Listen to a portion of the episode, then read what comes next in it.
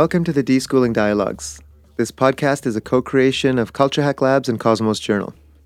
Culture Hack Labs is a not for profit consultancy that supports organizations, social movements, and activists to create cultural intervention for systems change. You can learn more at culturehack.io. Post production is made possible by dedicated supporters of the Cosmos Journal mission, transformation in harmony with all of life. You can find out more at cosmosjournal.org. I'm your host, Alnoor Ladha.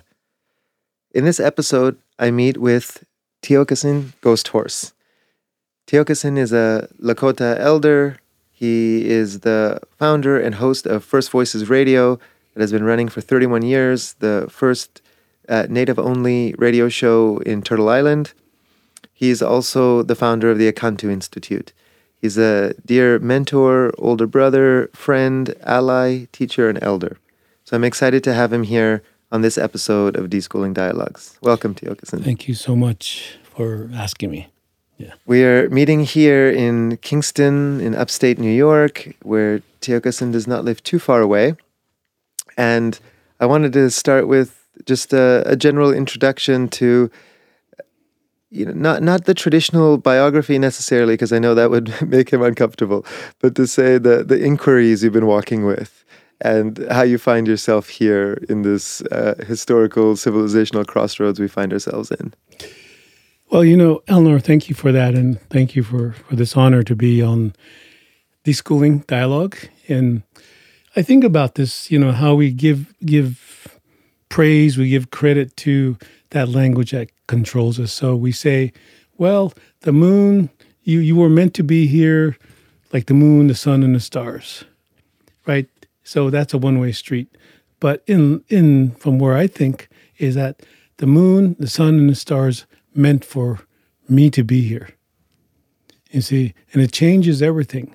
And I think that's part of the deschooling is how we perceive this binary language, that it's a destiny, um, even fate. We have no choice when when when when chance is totally organized.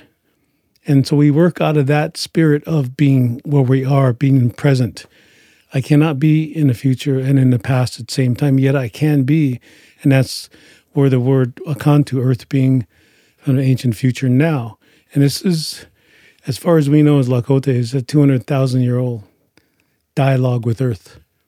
And where our thoughts come from, the, the, the listing underneath from, from the earth. And it's where our thoughts come from because we're made up of that same composition. Mm-hmm. part of the inquiry of deschooling dialogues is an acknowledgement of this current moment that we're in.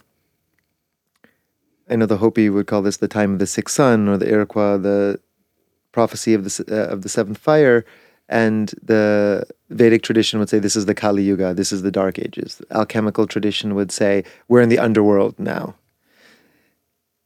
What do we need to understand about this current context in time, and what habits, practices, behaviors, cultural norms do we need to unlearn? Well, that's a good question. There is no beginning and there will be no end to this. And is to put ourselves in context of being here in a spatial atmosphere, so to speak, not a temporal. And we're not in rhythm with the earth. So our languages are not in rhythm with the earth. We come up with climate change, and some people that was caused by racism, was caused by all these isms that civilization can come up with. But well, when you bring that climate change to native people, we're going, what is that? It only speaks of being out of rhythm and not understanding. We're still expecting to adapt Earth to our needs. And there's no contemplation about how much did we take from earth are we extracting from the earth or even learning to respect it in, in, in ceremony so we revert to we revert to ritual and we cannot practice rituals we have to live ceremony and so this way ceremonies is constantly in the language i'd say maybe three quarters of lakota old lakota is ceremonial creation within almost every word. And when you get to that dialoguing with Earth, you understand that relation, the relational value of these languages, how we learn. And I, I like the fact that you're a Sufi because you would understand this, that our values, which I can't name all numerically right now, but those values we learn in silence. We can't instruct them, mm-hmm. we can't point at them, but we understand the energy of it. And such is that this is how we keep who we are because we know what we've learned in the Western society is only a coat or the colonial coma, as our friend Krenak would say. And so it's up to us to look at this colonial dispensement that we all have. We go to the clothing store, we put on the airs of I have a PhD, I have this and this and this, and it works in this that world. But it does it work with the natural world? Where is the natural being these days? You know, so when I think about unlearning, it's easier for me because I come from that base, not something that came on the ships where I was forced to 2,000 years ago, 3,000 years ago, when that, you know, all the the, un, un, the, the war happened against the earth. It began there by separating humans from the earth. And so we continue to speak that language. And I think part of that is learning that history as I have to understand what went on with them, that they had to jump on a ship and bring the pain without understanding the pain. Mm-hmm. And so, partly what you're saying is to, in order to deschool and unlearn, we first actually have to understand the impoverishment of the time and the moment we're in, but also who your people are. what culture are they coming from? And and so when you say uh, the the people who came off the ships, you're you're talking about uh, what Stephen Jenkinson would call the spiritual orphans of the West, those who came from Western Europe uh, as part of the conquistador colonial imperialist project, uh, most of whom were not themselves uh, sort of the the direct frontline troops of the English or the French or the Spanish or what have you, but were the the kind of uh, undergirth, the, the the the so-called citizenry pushed to repopulate the you know badly named uh, New World, quote unquote. It's like looking west, and maybe for them it's the right direction to the promised land, but the path they took was the wrong one. And so you need to back up on that path and you can picture this. You can picture this. It's beyond metaphor. But if you understand the energy of this language that I'm speaking, that we're speaking now, it's it's wasteful. The language looks at almost everything as having a waste, a conflict and antagonism, at war with itself. Doubt, self doubt needs, um, how do you say, self esteem therapy. And yet, which which being, as we know as Makaina, has always had confidence in you, and she has no self esteem, and so from from that viewpoint, we saw the people needing that self aggrandizement as the the you know as the language comes from I, me, my, mine, and ours. That came over. We didn't understand that but we could see it in more of a whole. So we stepped back and watched it happen. And we understood that these people were spiritually starving because they brought religion, science, and authoritative stances and everything that they could come and conquer. Well, now it's reversing itself. so when I when I talked about this, how do you say this? Um, immunity. Oh, the autoimmune the phase auto, of the Anthropocene. This this autoimmunity, this language, it's eating itself. At, and this comes true with Sitting Bull. Now I'm going to repeat what I heard when I was very young as best as I can. What happened is Sitting Bull saw he saw this this thing that he couldn't figure out what it was. And it kept eating very many little white packages, eating the land. And he couldn't understand it. And it turned out to be covered wagons eating the land. And then it, it ran out of land to eat. And so when it turned on itself, which it's doing now, and the I can say the date that I know in my lifetime is 1992, 500 years after. That this thing, this white package, what eats itself are parasites, and what eats itself that we could understand then was maggots. So this this attitude, these ideas, this language is eating itself. That's what I mean by autoimmune language. And so maybe as we're talking about the, the kind of unlearning aspect, uh, you could give us a contrast with, for example, Old Lakota. Uh, from what I've learned from you, uh, Old Lakota is a language based on verbs, on action, and is therefore inherently animistic and alive, versus the kind of dead, inert language of uh, objectification and nouns and the thingification that is in English. In, in addition to what you said, is this binary oppositional uh, kind of reductionist language. But there's something core to Old Lakota that uh, you've spoken about before, which is that the the learning and the unlearning and the wisdom is in the very language itself as a living entity. It's like speaking a common sense language that misses when I talked earlier about cultural diversity. Well, if the reason why we are resistant, more or less resilient, is that we know where the power, the oracle is. And to walk with that, with as you see would say, dignity, but to, to walk with the earth on beneath your feet, stars above, and, and, and these pictures, these these ideas, that this energy is to understand what we are saying. So when we speak that this language, is that you understand the energy, you describe the energy, and then you understand the motion of the energy. And, and that's all you need.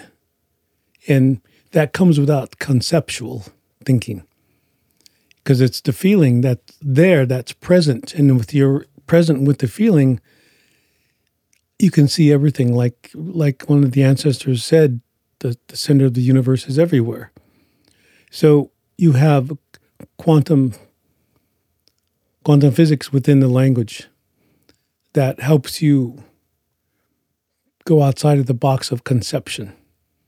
The box that I describe as, you know, the beginning and the ending, the superior, inferior, the cause and effect.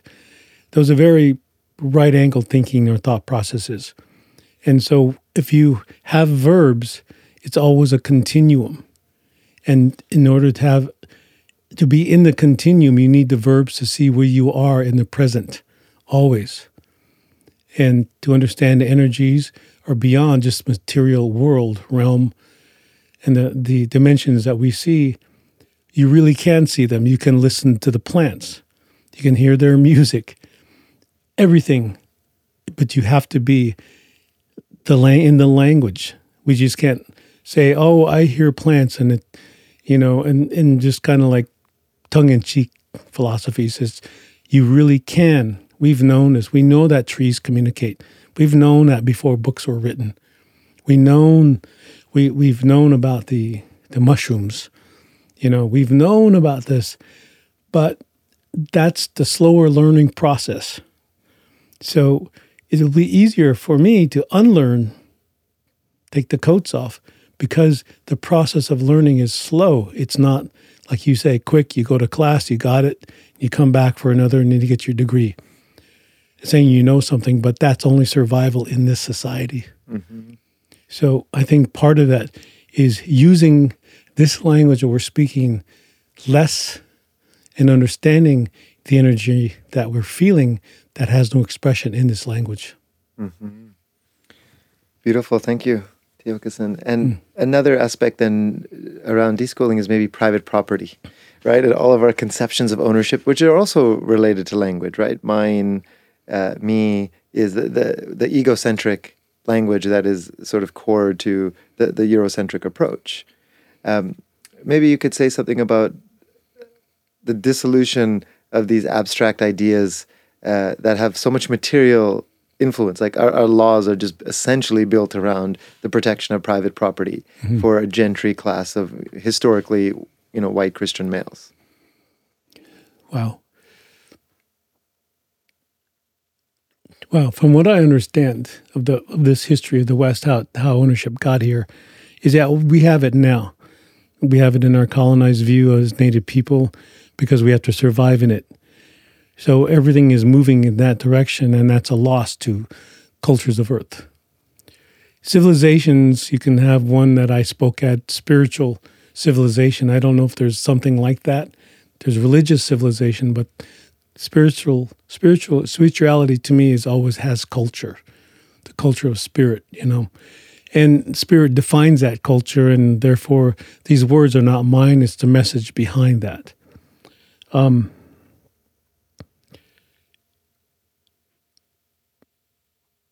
silence again is the biggest decoder the master of unlearning because you get to feel what you're thinking, not conceive what you think you're thinking, if that makes sense. Mm-hmm. So, this is why ceremony is part of that unlearning, as you know. It's unlearning, seeing, perceiving, not even questioning, because that question deserves an answer, to, so to speak. It's that accepting without allowing that answer to over overwhelm you, like heaven and hell, right? Very dualistic thinking. So silence is the biggest healer. Silence is something that is all around. You swim in it every day, like intuition. Intuition is the language of silence. Mm-hmm say a little more about about your conception of intuition because I think this is also, of course, core to the the, the deschooling. Right, we've formalized our abstract thinking, and then we've married that with vocation, where the entire point of education is to get a job, to be a cog in the capitalist machinery. And so, what is the role of intuition as part of our, uh, let's say, initiation into uh, at least attempts at a wisdom culture? Common sense culture, I would say, right? Um, so intuition, at least to me, my my thought process is is it's a being. How are we treating intuition? By saying it's a hunch, it's a it's a it's a guess, it's a gut feeling. It's very disrespectful when we look at it that way, or we roll the dice. Um, intuition already knows where it needs to be doesn't cost anything, right? It's totally free. And when you're free, all dimensions are available. And so, where's the language to describe that free? The being intuition.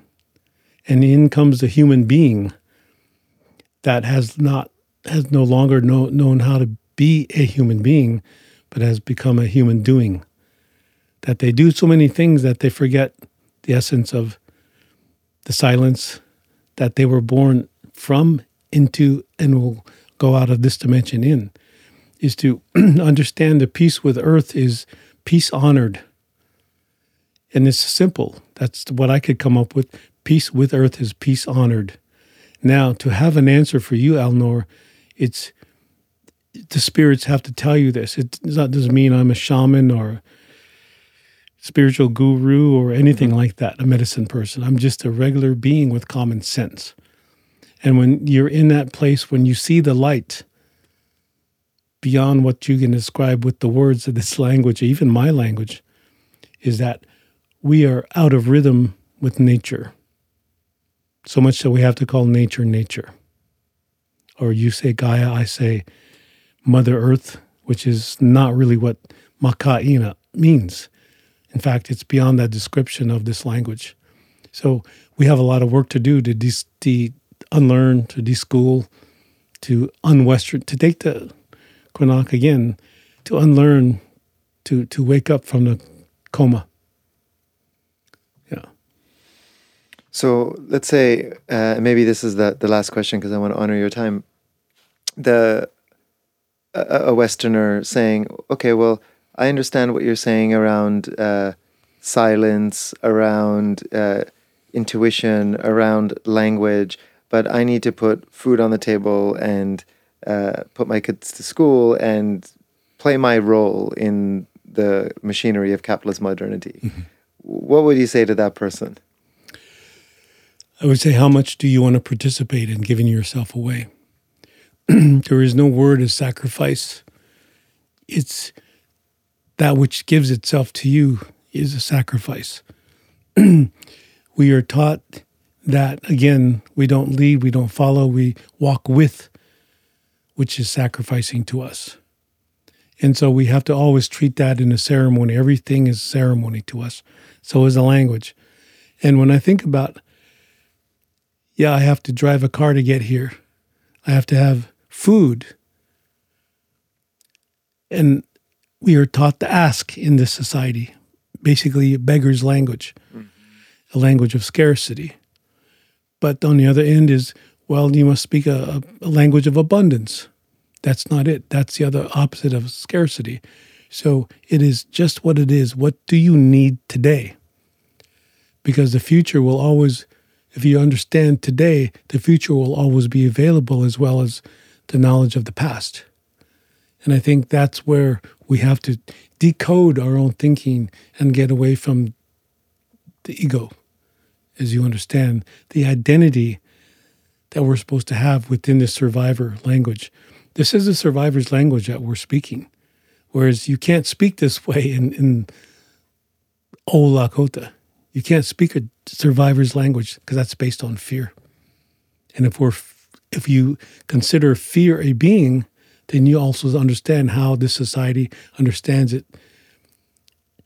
dualistically. Mm-hmm. Mm-hmm. There's a, a, line that has come to me uh, a couple of times in, in meditation and ceremony, which is uh, trust is the ultimate suicide pact with the universe. You have to be able to stand at the edge of consciousness and be willing to fall and know that you will be caught. Love that. And even the relationship with scarcity and abundance and money, it's like part of a spiritual practice that I know I will be provided for if I am in resonance with the desires of Mother Earth, Pachamama, Gaia, Whole, whatever you want to call it. But that requires a belief in something bigger than you. Mm-hmm. And institutional religions of the West uh, the corporate capitalist structures, um, the political leaders, the media, they've hollowed out that relationship. They've said, trust us, right? Academia, science, we know the answer to everything. We'll get the grand unifying theory of everything. Here's why you're doing what you're doing. Here's where we're going. Here's the capital T truth on the human experience in all the ways historically, cognitively, neuroscientifically, uh, you know, physically, metaphysically. And so this monopoly has mediated our relationship with something bigger than us to trust and to be in service to. And that that gap requires some bridging. And um, we, we're at this, the, the, the kind of uh, spiritual orphans on one side of this vast chasm with no bridge. And maybe you could leave us with what does that bridge look like? Is there even a bridge? Uh, is there a way to build that bridge? Is there something in we, we can do in our bodies to start even attempting to conceive of the bridge?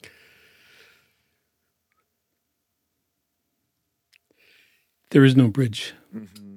If you're in it, you're understanding your place, that you're like you were meant to be here. That sounds so cliche, but wana, wana means now and and and like we say kashka, which means the spirit behind the spirit, behind the spirit, behind the spirit. It's like dimensional effects that we have. Where does your energy go when you speak? It just doesn't stay right here. It goes out. Technically, this broadcast, spiritually, energetically, it, it always moves. And it always you identify that if you understand that the continuum, not of time, but the continuum of emotion and energy, is that's where it comes from. So if we understand that I am not the message, but the message that I carry is bigger. And that's why I think First Voices Radio is because it's always been about the message that it goes. And somehow I I don't see how did it get keep going with no funding, blah blah blah. You know. And you're not planning for that. no, I'm not planning for it. I just want to be here because that's the message. Right. To be here. So, and I, and I love that you're just so direct about it. There is no bridge, but there is an awareness of consequence. Mm. And if we are aware of consequence in the present moment and anchored in the present moment, and in place, then we can actually deepen our practice of trust. Yes. Yes. Because the earth trusts you to give to you air, water, food, comfort, all of that. And you see that that overwhelms all the discomforts. And we need to be between those quote unquote dimensions or world to understand the mystery that it already understands us. The trees acknowledge us when we walk in the forest. We don't go to nature, nature is in us. So we never separate it. We don't have to build bridges. We don't have to connect because we're in relationship. We're in dialogue. We're in conversation all the time with everything that we know atomically down to the whatever neutron is that everything is alive. We've known that way before science, Western science came here. And to lose that means that we're going to have to give up our relationship with nature. And the quick fix, fixes that are coming, you know, that are here now, have to be proved by proven by science. And we just kind of sit back because we know that we have the time, so to speak. So patience is one of the virtues that you learn in silence. It's not taught, you learn it. Beautiful. I think that's a great place to end. Thank you so much, Tiokasin, for your time, for your eldership, for the way you walk in the world and all that you do. Uh, honored, honored always, Alnoor. Thank you so much for this. It's good, good to be here. Doksha ake wachink, wachinkitelo. Mm, I can't do. Yeah.